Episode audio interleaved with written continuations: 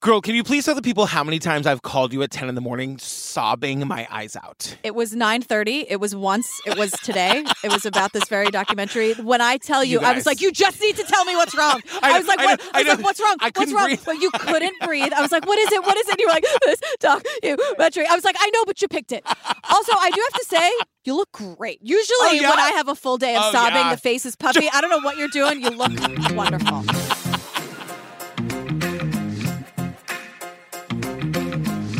Hi, Julia Bezavali. Hello, Patrick Uh, Hines. you guys, we have so much news. Okay, couple things. Come see us at Obsessed Fest. Yes. It is September 30th to October 2nd in Columbus, Ohio. It's a full family weekend. TCO live show, OWD live show, more live shows to be added. Jillian, me, Joey, Ellen, adding other hosts from the network, other hosts from not on the network, doing panels and meetups and live shows. It's going to be crazy. Did you take? I think that was one take, one breath.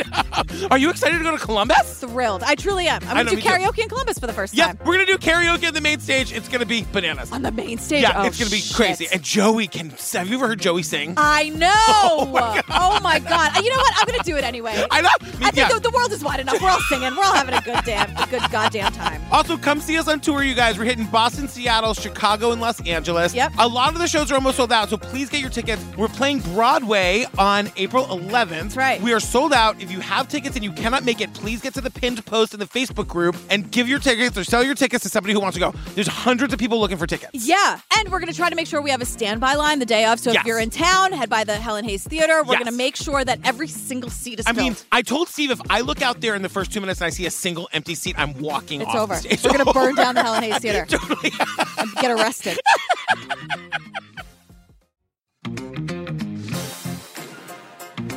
All right, girl, what are we talking about today? We're talking about Adrian on HBO Max. Oh my God, you guys, if you've seen Waitress on Broadway, it's based on a movie called Waitress, which this woman wrote and co starred in. Yeah. I knew the story of the murder. I did not know, like, the rest of the story. Yeah. And I spent my entire day crying. Yeah, so this is, I mean, really a love letter by Adrian's husband Yeah. and her friends and family. Her husband is named Andy, and it's about her life and then also about the murder. And we get like deep into the relationship with her husband and like Yeah. the relationship that they have, and all, yeah, there's a lot.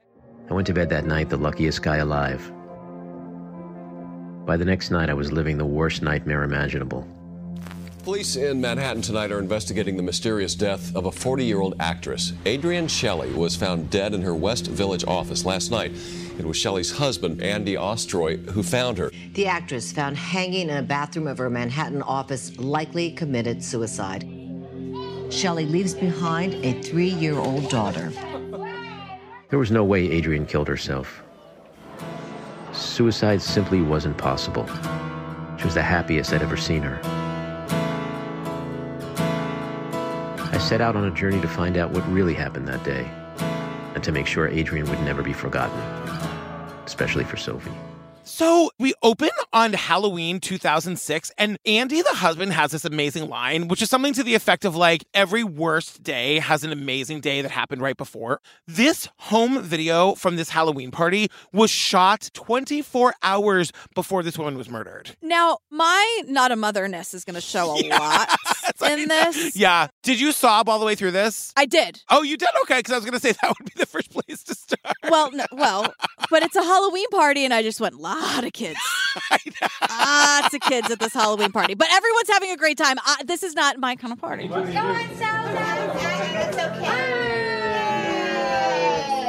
Hey, we're all gonna get you money. What are we doing? We learned that Adrian and Andy's daughter is Sophie, and she's like three, I think, at this Halloween She's party. three. We at one point, Adrian in the home movie takes this stick and starts to beat this pinata, but because of the way it's cut, for just a second, it looks like she's beating her daughter. Yeah, and at one point, and Adrian's like super funny and Yes. smart, and she, Yeah. at one point she's like, "Sophie, are you hammered?" Because Sophie's, you know, little three-year-olds, they're Yeah, still kind of like finding totally. their footing. So it's just a lot of really like beautiful moments, and I'm like, "Well, fucking great." Before we get too much into it, we should just say like this woman, Adrian Shelley, is the kind of woman that we would be best friends with. Yeah, like Paul Rudd is here. Yeah. Kerry Russell is Yeah. here. Really cool people. Fucking Jesse Mueller is here. Hi, Broadway. Sarah Bareilles is here. It's a Sarah Bareilles soundtrack, which is like, did we I tell know. you to pull the fuck over? Get out! Don't even leave your house, honestly. for what are you this doing? one. You guys are gonna have to call in sick for the rest of the What are week. you doing operating heavy machinery? What is happening? But at the end of this like little opening, Andy, the husband, I want to call him Mark, but that's not his name. no, it's Andy. It's His Andy. name's Andy. It's Andy. It's like definitely not a mark. Definitely not Mark. No, I don't think there's a mark in sight in this whole thing. Actually, But Andy says, I went to bed that night the luckiest guy alive. By the next night, I was living the worst nightmare imaginable.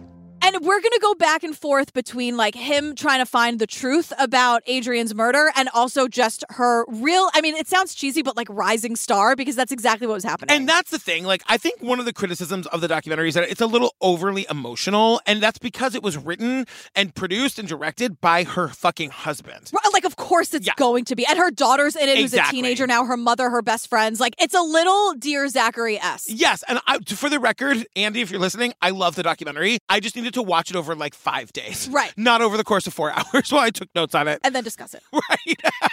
in front of all of you lovely people. So we see all this news footage about the discovery of Adrian's body in her office building down in the village. Police in Manhattan tonight are investigating the mysterious death of a 40 year old actress. Adrienne Shelley was found dead in her West Village office last night. They describe her as a 40 year old actress. She was so much more than that. I know. Like, the 40 year old blonde actress. I know. Can we not? I know. They like said some news director made them take out the word petite. Uh, yeah, You know uh, like size two, Right, blonde, exactly. uh, like oh, f- oh, she's forty. Are we even covering it? She's forty. Cheryl, she's forty. That's the male news reporter. Slow all of a news day, sudden, Bob. We got nothing else. oh, she's a, uh, this decrepit 40 year old. I can't I say know. decrepit to de- like, fuck off. I know, I know. Tom? But we also learned that she was found hanging in her bathroom in her office building. But we also learned that her husband, Andy, who's making this documentary, is the one who fucking found her. they were supposed to meet up. Well, we'll get into yes. that. But also, the news is reporting it as a likely suicide. Yeah. And so then we cut to New York City, May 2019. Waitress is on Broadway. So this whole area, when you come here, it just feels like waitress headquarters. I love the success of it and what it means for her and her legacy.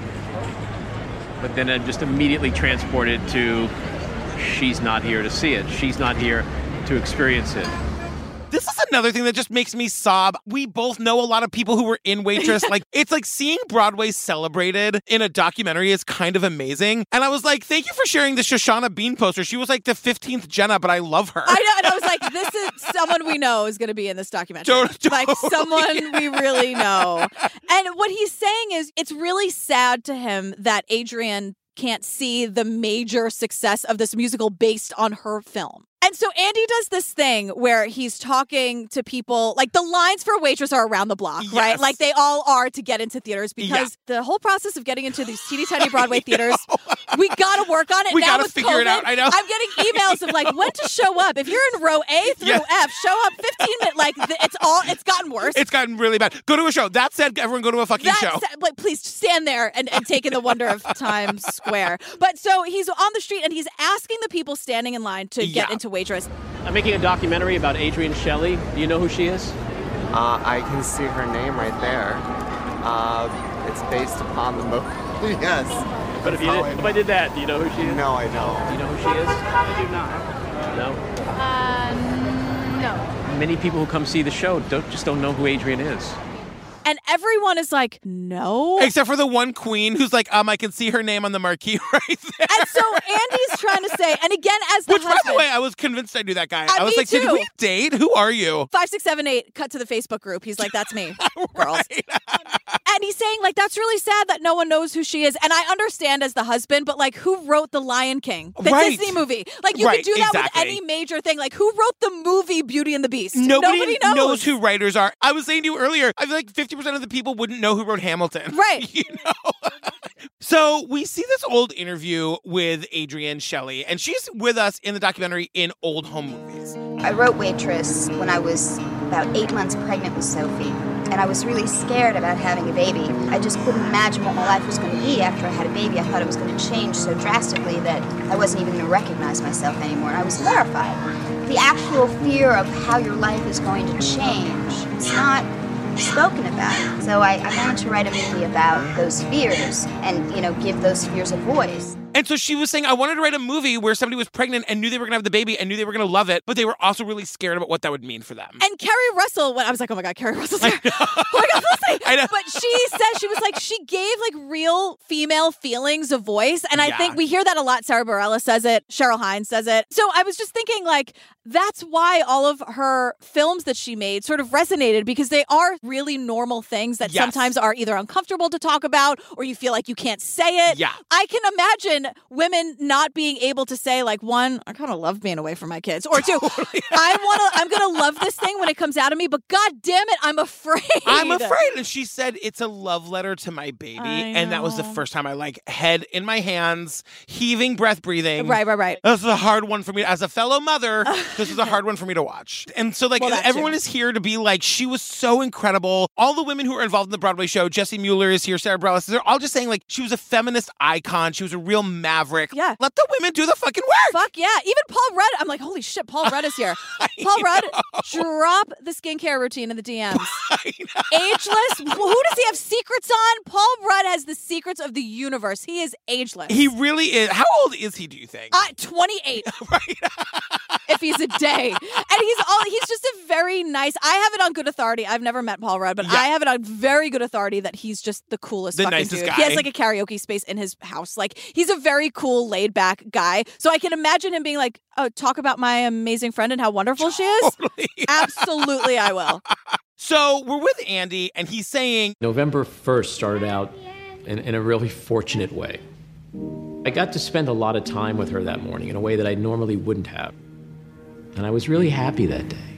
And I guess like anybody who's like a couple with a young kid or whatever, mornings are very hectic. A lot of times somebody has to leave before the other one. Like Right. Steve and I and Daisy are together every single morning, but it's a hurricane. right and he says they were together in the apartment until 9.15 a.m which for busy days Yes. with school and work 9.15 is late Nine fifteen is late. what he's saying is they kind of had the whole morning in Yeah. some ways. And then he says he's going to drop her down at the office in the West Village. And the I just want to say this office, it's one of those weird places on Yes. the West Side where it's like five corners intersecting. And that's because, especially in the West Village, it was all farmland, and that's how the streets were carved. They followed the borders of people's property. It's Right. crazy. It's right near like the duplex and all that kind Yeah. of stuff. I love that you had to bring it to the duplex, you queen.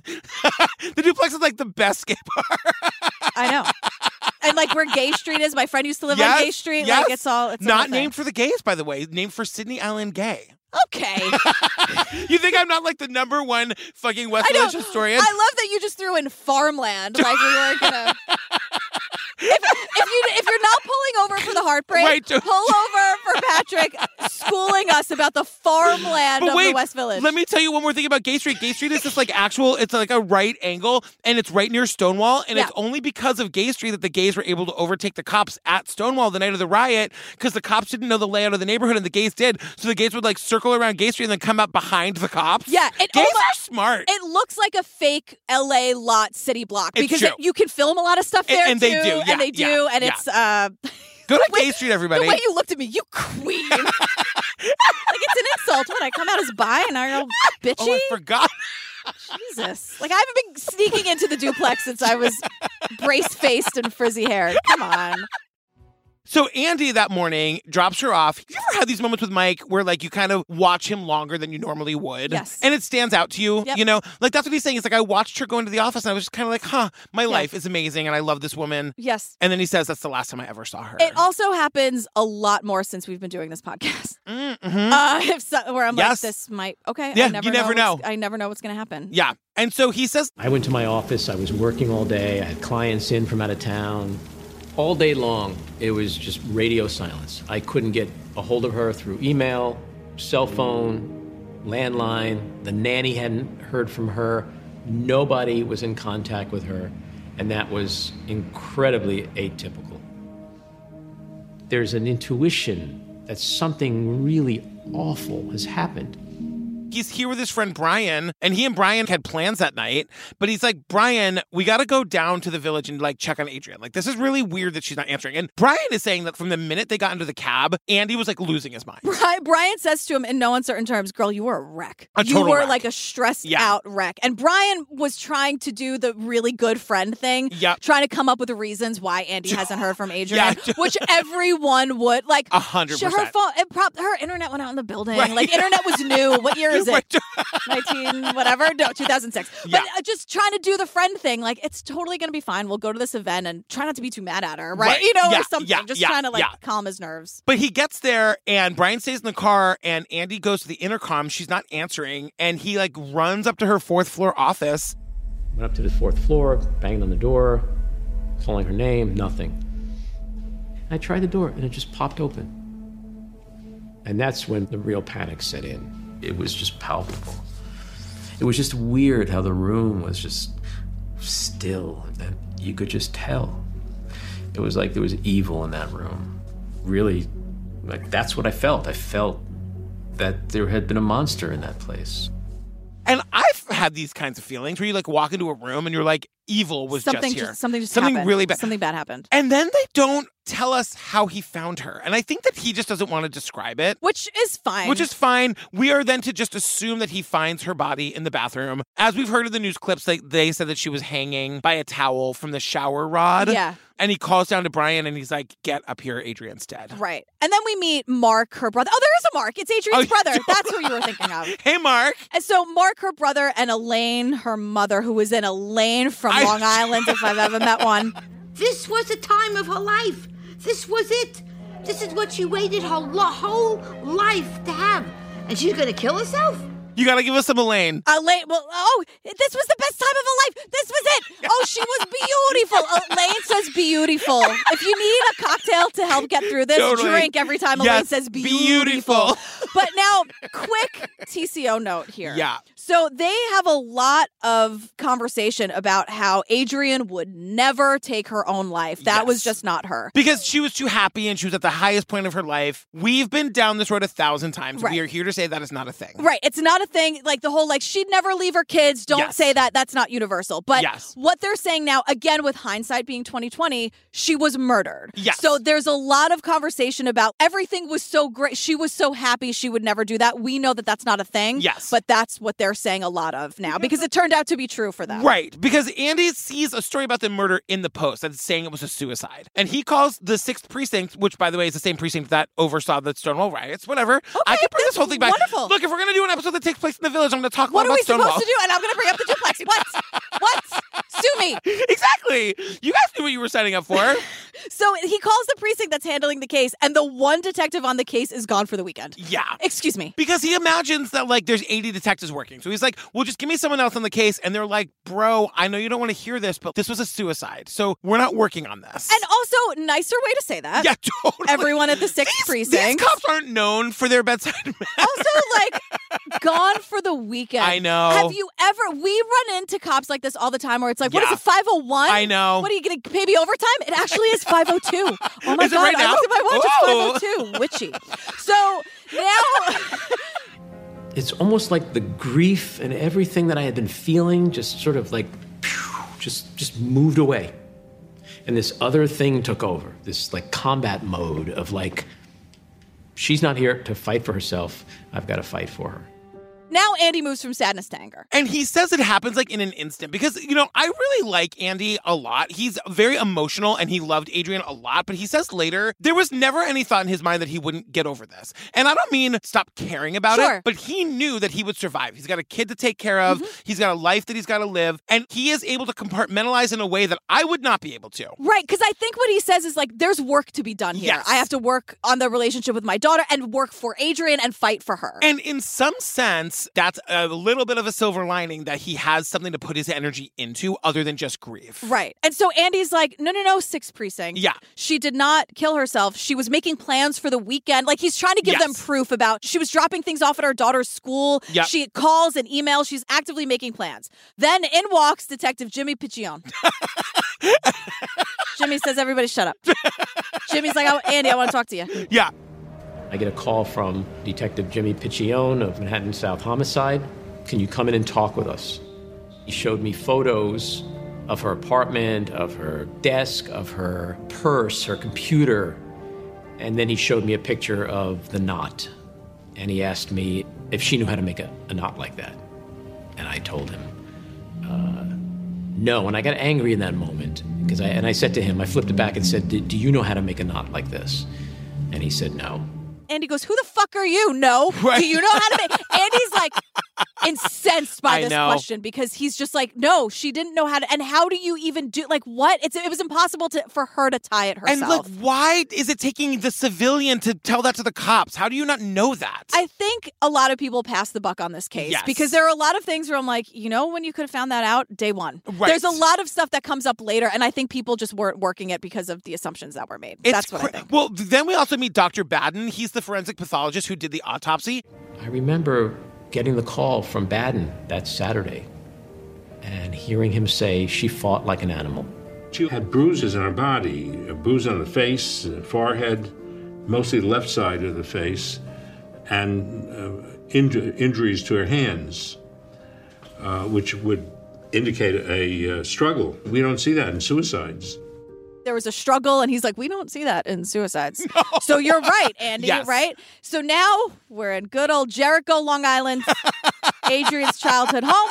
And Sophie, her daughter's here, and Sophie's 15. This is very sad. Sophie is fucking amazing. She's I hope that amazing. Daisy turns out like her. She's very self-aware. She's like a cool kid. She's, She's just like smart. her mother. Very she's very much like her mother. Yeah. But I got to say the dad is like they're going through a yearbook and he's like, "You know, you're almost the same age now as she was in this picture in, in her yearbook from like ninth grade." Ninth grade Adrian looks like a 48-year-old woman. She looks like a supermodel. Yes, she does. But like Adrian has like mature features, but it was the way that they dressed in the early nineties, know. late eighties, or with that shoulder big hair and the pads. shoulder. So like this sixteen-year-old girl who's just like a year or two younger than her mother in this photo, they look like they are twenty-nine years apart in right. age. She's like, thanks? I, with that like Question mark? teased, blown out.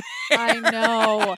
Look, the looks back then, who knows what people are going to say about us in Oh, God, I however know. many years. But I have to say now, with from where I'm sitting, the, they were doing nothing for anybody, those looks, the fashion. And watching the Golden Girls, now Mike is watching Golden Girls Of every night with course. me, of course, because he's God, this smart. is the gayest episode of TCO. of Pretty all gay. time. Gayer than the lesbian episode where I came out as bi. Can we, we didn't think we could get any gayer. No, here but we here we are. are. And Mike is hysterical. You know, he loves it. But he's just like, the way they talk about themselves on The Golden Yes. Oh Girls, like they're 54 and they act like they're 90. They're all 98. I know. And the outfits never help. And sometimes like Dorothy's coming out ready for a date and Mike's like, and that? And I'm like, all right, Sophia, pipe down. They used to really dress up back in the day. A lot of times, Dorothy's outfits have like a bow tie. They have a bow tie, but they're also like the waistlines where all very flapper Yes, like, where they're all the way way down, like midway through her thigh, and everyone's like, Yes. "Woo, woo!" The live studio audience. It was, and, and again, they're like young women. I They're know. 52, 54, it's and they're true. like, "Oh God, a woman of my age." Meanwhile, all of their husbands have been dead for 20 years. Like, wait, Those guys what? like died in their late 30s. And it's like, did everything happen last week or 20 years ago? Like, what's happening? Oh, God. They're 54. It's wild. The 80s did nothing for No, anybody. It no, did- just- nothing was helpful. Bottom line, bottom the line, hair was crazy. the- bottom line, lots of cocaine and lots of hairspray. So Elaine, her mother, is talking about the day Adrian was born. This is one of her many. Oh, she was beautiful. The day she was born was beautiful. She was so beautiful. That chubby little face, those cheeks, that little mouth, beautiful eyes. She was beautiful. And she looked exactly like Shelley, my first husband, the exact same face. So, of course, my husband was thrilled. Adrian looked exactly like Elaine's first husband, Shelley, and so Yeah. that's she took that name to be her stage name, her professional name, Adrian Shelley. But Elaine's like, oh, oh, guys and dolls, the first play, oh, it was so cute, and I'm like, wait, wait, wait a second. I know, I she know. was doing guys and dolls five years old in kindergarten. Come on. Sit They're- down, sit down, sit down, sit down, sit down. You're rocking the boat. Five years old. Like they do MAME in middle schools. You've got like, you've got 13 year Who's old hitting girls. those notes? And if I were a bell. Laura Benanti, she won an award for it when she was in high school. orphanage, five years old in kindergarten. Five, who's singing Adelaide's Lament as a five year old? From a lack of community property and a feeling she's getting too old, a person can develop a big, bad hole. I knew A poison. Anyway, what five year old is doing bits like that? I don't know, but you are such a gay man today. So Shelly, Adrian's father, dies of a sudden heart attack. Yeah. Adrian was 12, she was at sleepaway camp. And Elaine is very old school here. And Yeah. it's like, you know, she says a lot of things where I'm like, Elaine, get with it. But she's like, Adrian, you know, she got into a funk. Adrian was going through it. Yeah. Her dad had died. Yes. She was struggling with mortality. She was sad. And today she was like, she had a real attitude, real chip on her shoulder. She was really in a funk. And I'm like, she was in a funk? Yeah, she also, we're going to find out later, learned that her dad died because her mom left the obituary on the counter. No Yeah. one told her, the obituary told her. That would put me in a funk, Elaine. At the very least, I'd be in a bit of a funk. At 12. There's also something, this is where my not a mother is showing. yes. Because when Sophie was little, three years old, Yes. Andy wrote out verbatim the conversations that they had about Adrian. I really miss Mommy. I know, sweetie. What made you think of that just now? I just miss being with her. It makes me cry. We used to do stuff together, and I miss her. I know. I wish I could have saved her. It's so unfair. Especially to me, because everybody else has a mommy and I don't.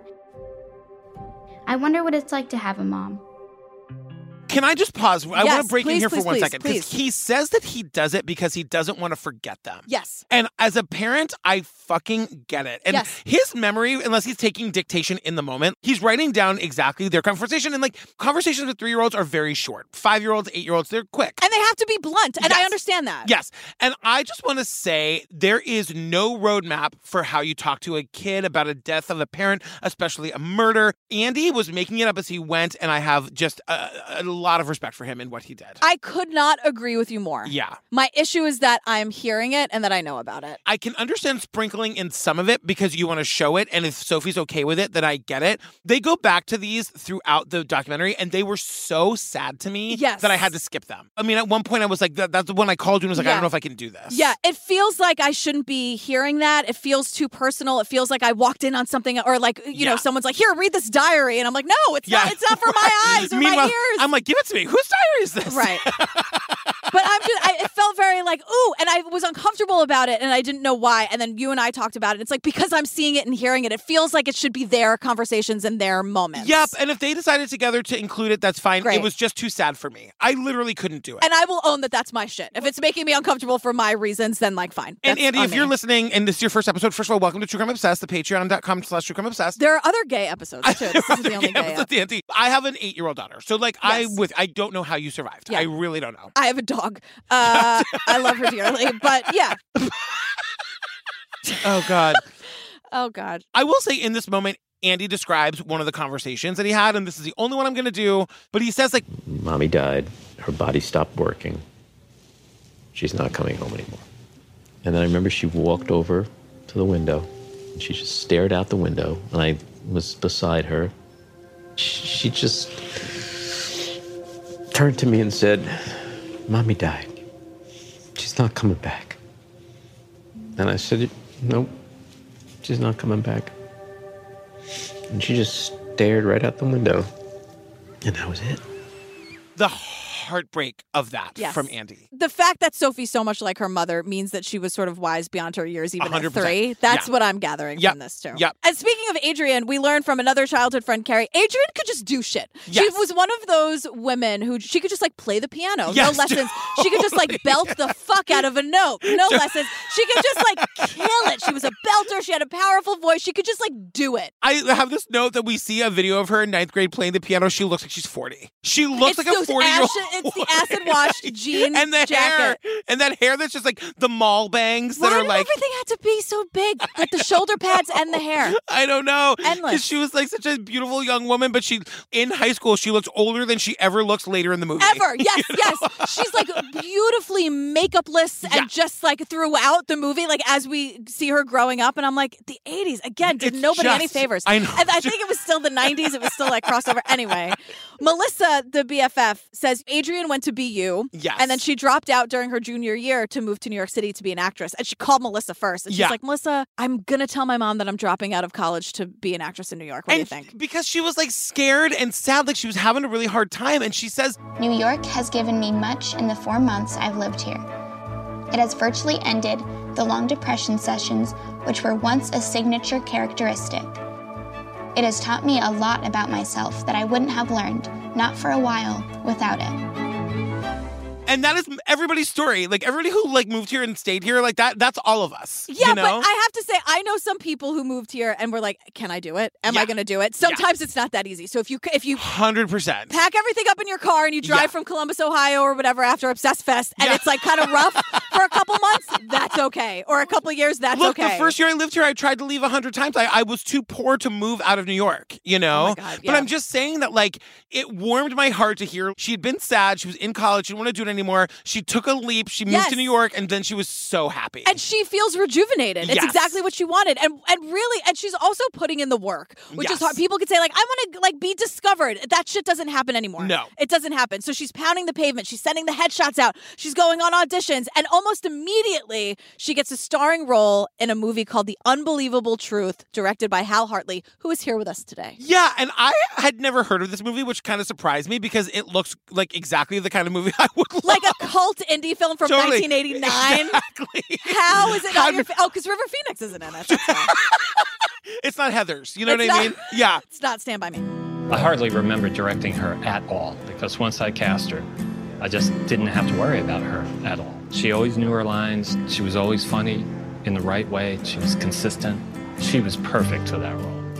And we just get these stories about how like she was just like this badass young woman who was like making it happen and she just keeps getting movies. Like she's in a movie called Big Girls Don't Cry, They Get Even. In 1990, she was in Trust, also directed by Hal Hartley. And then they say that Adrian was Hal's muse. And now I can't hear the word muse without going, you know, I was Josh Safdie's muse when he wrote Uncut Gems, you know, like things like that. Wait, what is that? Uncut Gems. It's some, it's that woman, who- that viral TikTok thing from some podcast. And there, she's like Kanye's new girlfriend or something. Oh. Uncut Gems. It's like a whole. It was like the fame. It was the thing on that everyone on TikTok was doing for two days, and now nobody cares about it anymore. So by the time you hear this, it'll be two months old. Am I so old that I just like it took me years to get into Instagram and now I like that. And like I feel like I'm gonna be getting into TikTok when everyone else is like moving to the moon. yeah, basically. if you don't know Uncut Gems right now, Yeah. then like No. you're lost. and also, you don't have the time for TikTok because you don't. are scrolling, and then you look up, and I'm like, is it 7:30 at night? Have I been doing this? Is it dark out now? Oh my god.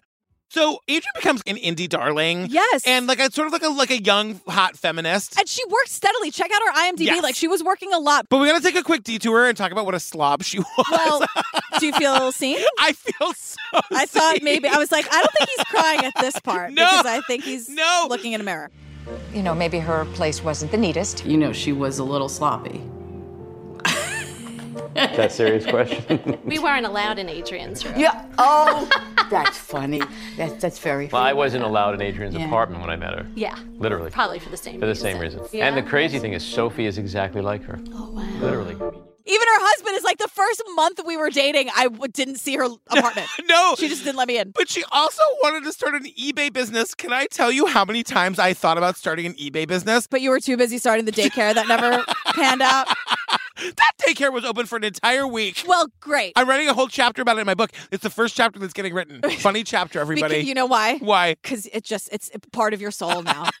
it's like you know they say write what you know. You don't Exactly. know that you know that story more than anything else. I gotta tell you though, the whole idea of like wandering around the East Village and finding cool lamps and then selling them on eBay, it's a good idea, Adrian. I agree. And the thing is, like, she wants to do shit. She does it. She wanted Yeah. Oh, to, like, sell lamps for a while until she was sick of it. She did it. There's something so inspiring about that as, like, a woman in New York City just, like, making shit for yourself happen. It's incredible. It's fucking incredible. and then suddenly now, so we're learning, like, she's an introvert and she's, like, shut away for days and days to write. Yeah. And she's planning all this stuff. And then suddenly, the timeline isn't very clear here, but seemingly very soon after Adrian is found dead, the cops arrest the guy who killed her. And I'm like, wait, what? I have whiplash. Yeah, they arrest this guy. His name is Diego Pilco. Pilko had been renovating an apartment in the Greenwich Village building where the 40 year old actress had her office. Diego Pilco was arrested after police allegedly matched his sneaker footprint to one found in the bathtub where Shelley was found hanging from a bedsheet tied to the shower curtain rod.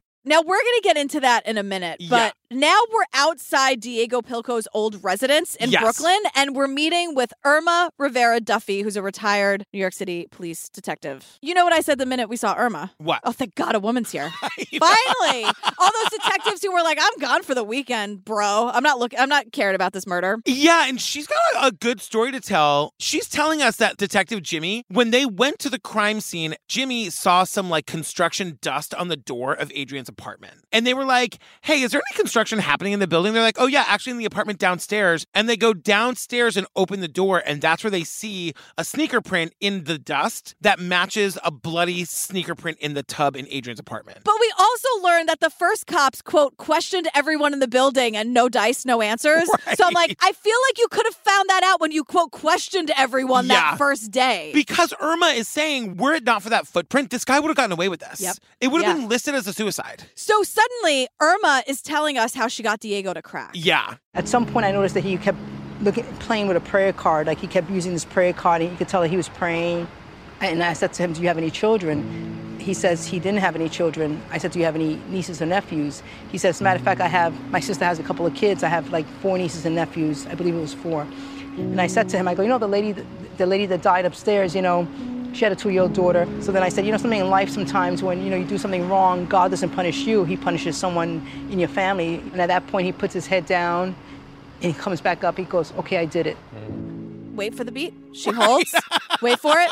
Diego puts his head down, lifts his head back up, and he's like, okay, fine, I did I it. did it. Irma threatened the wrath of God on his fucking two year old. Irma, savage. She Let the woman do the literally work. said, do you want the two year old to live, Diego? I know. Confess. And she doesn't even want to take credit for it. She just did it. She's like, oh, th- I, that was nothing. I just got him to confess. I just invoked the wrath of God on a two year old. It's really nothing. She also says after that, when she was like driving home, she said she felt the hairs on the back of her neck stand up. Yeah. And she thought that it was Adrian saying thank you to her for like, giving closure to the family. But then it's like, well, why did Diego kill her? Like, how did this Right. even happen? Right. So Diego says, at first, his first story is This is the part of the story I remember because every day in the newspaper it would change. And I was like following it. Yeah. So his first story is that Adrian complained about all the noise from the construction. Yeah. And so she went downstairs and slapped Diego across the face. Right. Which is like, no, she didn't. No, she, no, she Diego, didn't. sweetheart, absolutely not.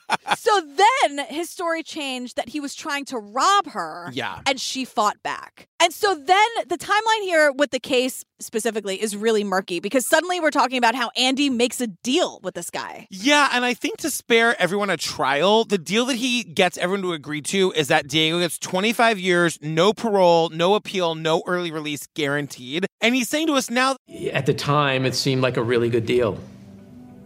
But now that he's much closer to being out, it s- starts to really feel like that was no sentence. She died.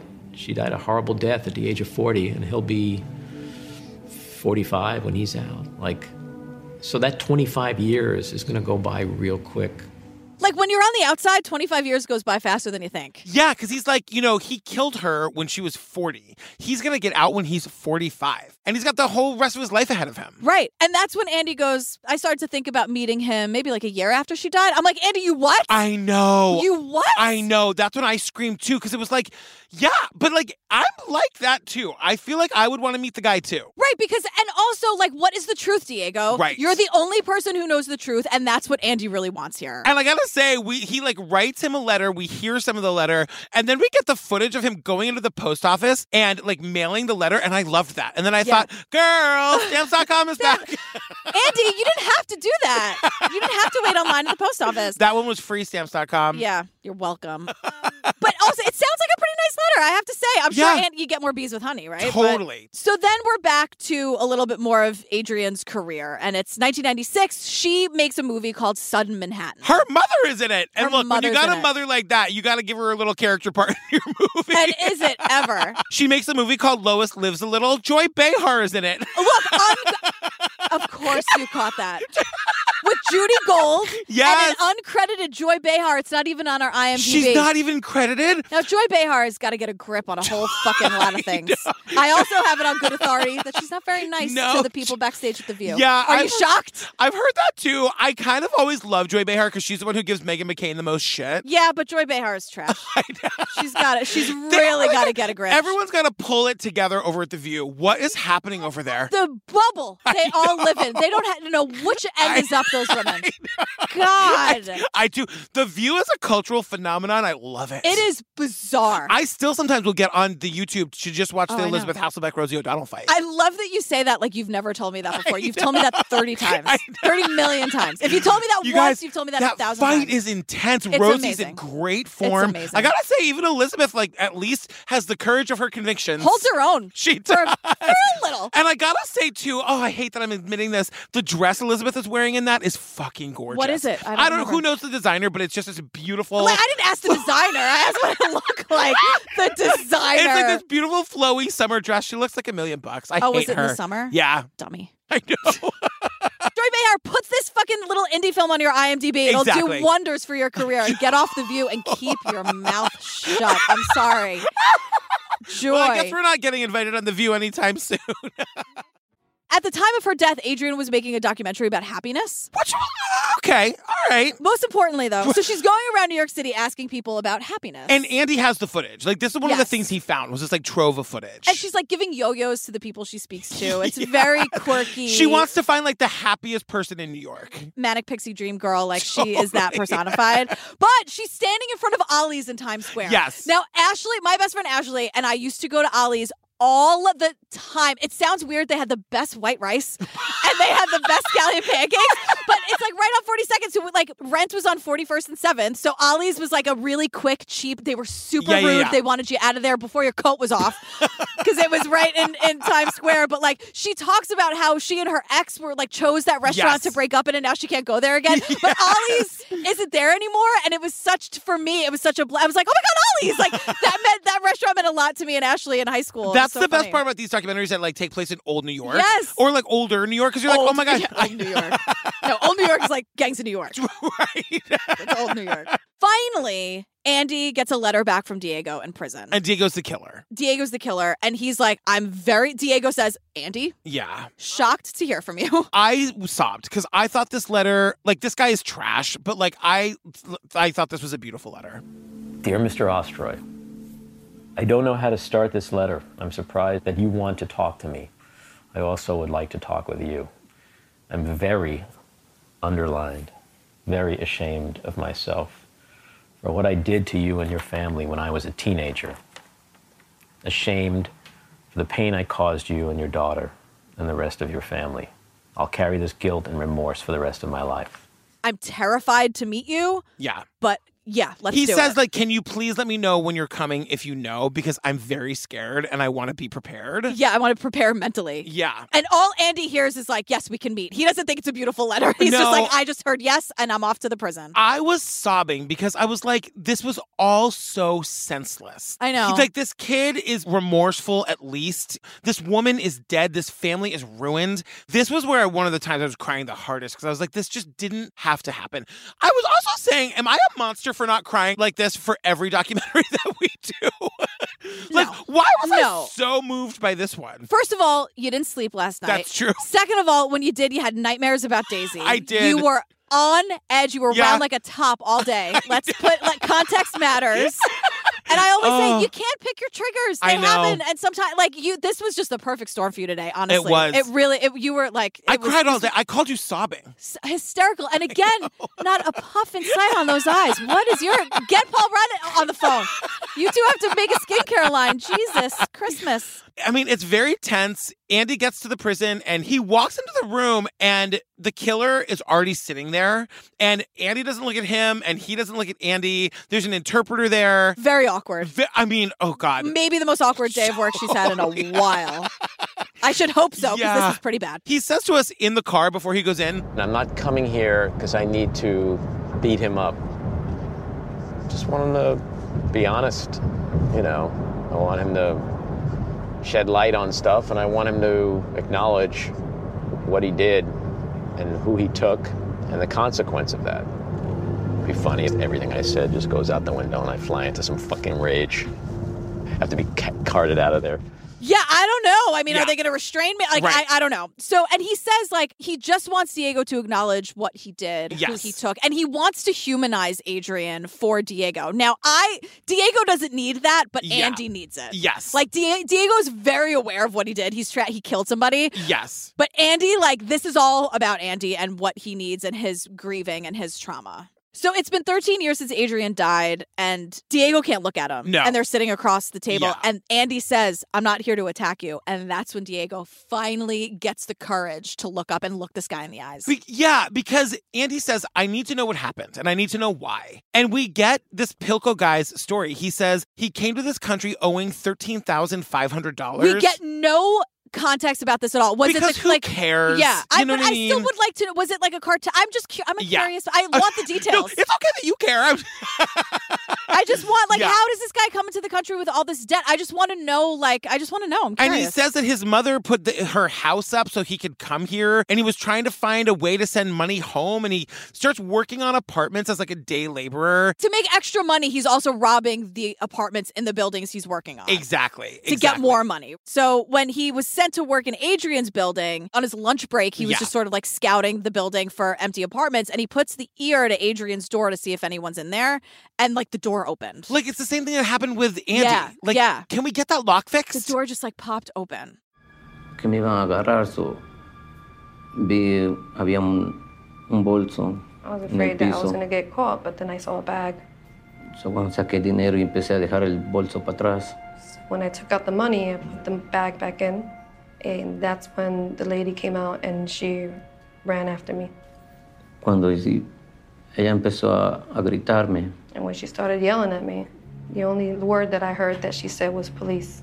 Like he's saying that she's screaming at him, I'm going to call the police. I'm going to call the police. I'm sure she was just like, get the fuck back here, I'm calling the cops. Yeah. Like that seems totally reasonable to me. And he that she says, would say that. I don't know though. It's kind of like, I don't know. I, I don't know. Like, Daisy, don't do that. Let him go. Let him have the money. Yeah, You know if what she I mean? did, I would believe it. If she didn't, I'd believe Yeah, it. Like yeah. for her to say, like, get back here. Okay, fine. Well, I'm- like I don't because know. He's looking for a justification for why he quote lost his mind. Oh, right, which is because like he says that like all of a sudden he was imagining the cops and being deported and whatever, and to get her to be quiet, he puts one hand over her mouth and one hand around her neck. Because he says that she's on the phone. She's going to call the cops. So he grabs her. Look, after It's like, 350 episodes of this fucking podcast, can we say I don't think you can strangle somebody with one hand? Like I think we know how hard it is to strangle somebody to death. what? Yeah, like he was choking her and then covering her mouth so she wouldn't make noise. And then he like, he lets go and realizes that he'd cut off her airflow. Because he and that's says that what her killed like face turned blue, and no, it didn't. No, it It didn't. doesn't happen that fast. No. Okay, now I'm getting mad. And Right. like, who knows? Like, he probably relives this moment every minute of his life, and he's turned it into something. And who knows how much of this is real? And I almost don't want to hear.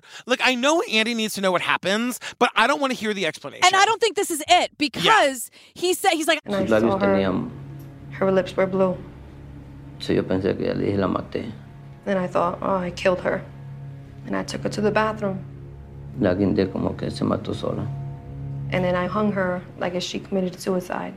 Did you think you got you got away with it? Sí. Yes. Now, hold on a second. I know that Adrian was petite. She was. They Yes. all say it. She Yeah. was very, she was a, a tiny woman ish. Diego's not this gigantic guy. No, especially back then. Like, you see, like the he's images. a like, he's teenager. a little guy. Yeah. And he's a, and they make it he's getting out when he's 45, right? Yes. He was a kid when this happened. To lift someone up and hang like a dead body. I'm Yeah. sorry to be blunt about it, but that seems very hard for a 19-year-old to do by himself. Yes. To hang her like that and tie her, that seems kind of impossible. This is I know Andy went for the truth, he did not get it. No. He didn't get the and, You truth. know, and, and and the thing about Andy in this moment too is that he looks dissatisfied. Andy, I am with you. And I think that Andy had the forethought to know that no matter what he thought was gonna he was gonna get out of this, it wasn't gonna be satisfying in the way that he needed. Yeah. And we're seeing that happen to him. Because at one point he just like he starts putting pictures down on the table. I want to show you some pictures.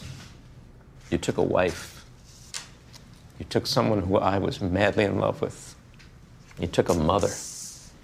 That's my daughter with her mom. They don't have anything anymore. And they had everything. He's showing her pictures and their wedding, and and I'm sobbing. And Pilko, the killer, is kind of like sitting there. And eventually, Andy just says, "I- "You know what? I'm done. I'm done. I'm Right. done. Get me out of this room." Right. And I thought he was going to forgive him, and he doesn't. He doesn't. And you can just see how upset Andy is. He did not get out of this moment what he wanted. I think that if he wanted to do it, I understand why he did. He probably knew he wasn't going to get what he wanted, but it was a very real, sad, hard moment. Yeah, because Andy, as he's, I think he's realizing I'm not getting anything out of this by showing Yeah. all the pictures of everything he took away. Because when Andy goes, all right, I'm done, Diego says again, I'm sorry. Yes. And it's like Andy doesn't, uh, maybe he didn't actually hear it, but it just went right through him. Like he's not there for that. And then the most awkward moment of the entire thing, the interpreter is left in the room alone with Andy. oh. and what do you he's make cry- small? What are they? What are they? Maggie and Art? Oh, like making small talk. Like, uh, She like doesn't know what to do, so she starts rubbing his back with those windshield wiper thumbs. yeah, the straight bro. They're there. They're there. Oh, it's so sad. And it ends with Paul Rudd, like most of these documentaries should, if I may. the majority of people that are going to see that show every day, coming from all different walks of life, they don't know her story. They don't know- even know what the deal is behind Waitress and judging it completely on its own merits and having an incredible experience as an artist. That's the best we can hope for. In that regard, what an incredible thing she's done. He has a very specific satisfaction knowing that waitress is all over Midtown. Yeah. he's like, she fucking did it. We're back to the musical, and it's very like satisfying to like hear the music. It's like what every artist hopes for. Like she Yeah. made this thing, this like indie cult hit with Carrie Russell. I know. Sarah Bareilles writes the music for it. She's all she's like a sensation. Yeah. Whether people know her name or not, I'm sorry, Andy. Like she's a success. Like what she made was really beautiful and inspired so many people to become this thing. And can I say one more thing before we go? Sure. I'm ready for Andy to start dating again. Do you have anyone in mind? Maybe, but like I'm just saying, we learned that Adrian was his third wife, Andy. I know. She even said she was like, "Who knew my soulmate was divorced with all these kids?" And I am like, "Good know. for you, Adrian." But the thing is, like, he's such a good man. He did this for his daughter and for himself and for Adrian to like cement her legacy so everybody would know. And I'm like, can you please go give those gifts? Like, share that in your life if you want to, Andy. I'm ready for you to start dating again. I think Sophie would be fine. I was gonna say, you know who they got to get through, Sophie. I know. Sophie approval, or she's walking. That's it. And look, I just want Sophie to like me. Don't That- she's one of the. I just. I'm really. Sophie is. Am I, am I Are okay? we Do you like me? Are we good, Sophie? Or am I, will she? Is she like nothing towards me? I'll take. I'll take a nothing. I just don't want her to not like me. Do you know what I mean? Sophie, call me.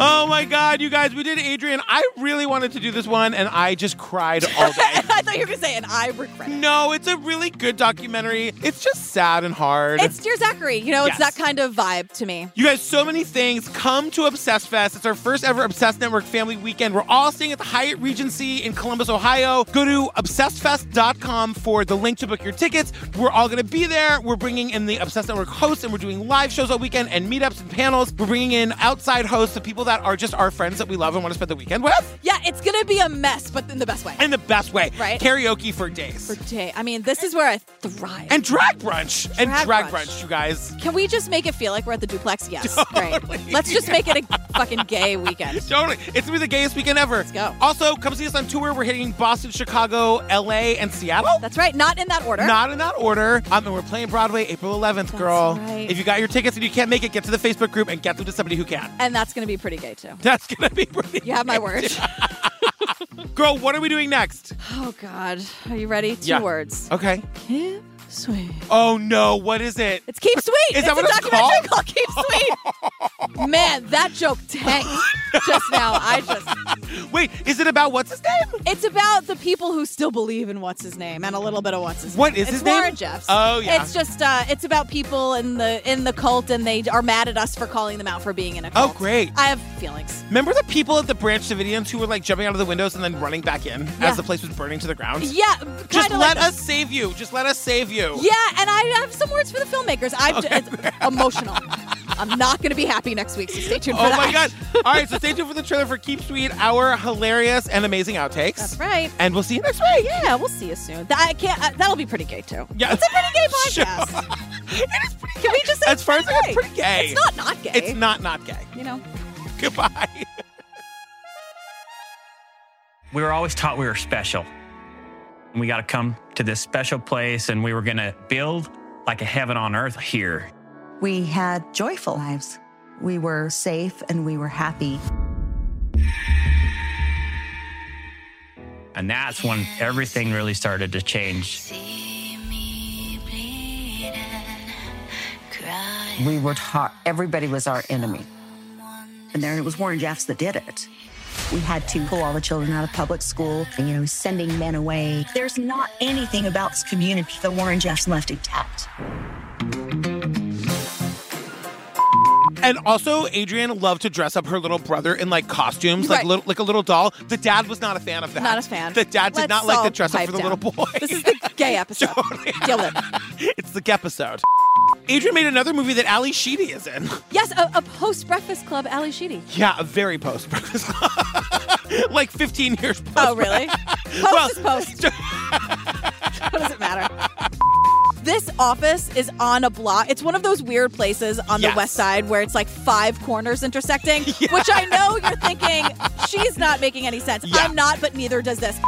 And she's like not getting apart because, quote, Mr. Potato Head doesn't like her tits. And I'm like, is that Harvey Weinstein? I mean, it must It had be. to. I mean, there's a lot of Harvey shade here, which I'm here for, like, to fucking burn him course. down. But I think Mr. Potato Head, that fits. I mean, who else could it possibly be? Although any, it could any man, I guess. like on a casting count. Yeah. Yeah, yeah, yeah, Men yeah, are yeah, trash yeah. for the most part. So except Andy, who's making this, and like s- a couple of others that you and I happen to personally know are great on the up and up. Hence, they like the Golden Girls as our husbands.